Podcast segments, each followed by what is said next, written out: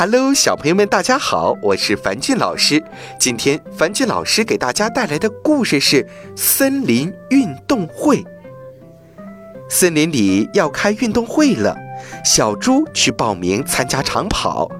小马笑话他：“哈哈，你参加睡觉比赛还差不多。”小猪想：“嗯，我一定要努力。”他每天练习长跑，常常累得趴下。运动会那天，长跑开始了，大家拼命地往前跑，谁也不想落后。第一圈儿，小马跑在最前面，小猪跑在最后面。第二圈儿，小鹿跑到了小马的前面，小猪跑到了小狗的前面，小狗跑在最后。第三圈儿。小猪跑在小马的后面，但在小鹿和小狗的前面。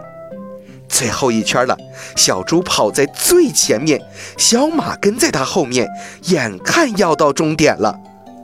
哎呦！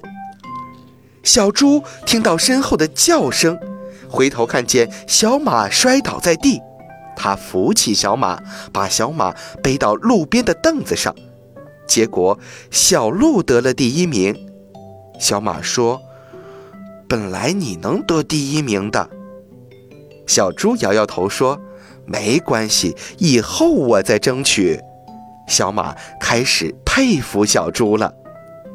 小朋友们，我们要正确的理解前后，而且要知道前后是相对的。当我们学会了比较两个、三个、四个人，或者是物中的前和后的时候，我们就会成长了呀。好了，今天的故事就到这儿了，早点休息吧，晚安。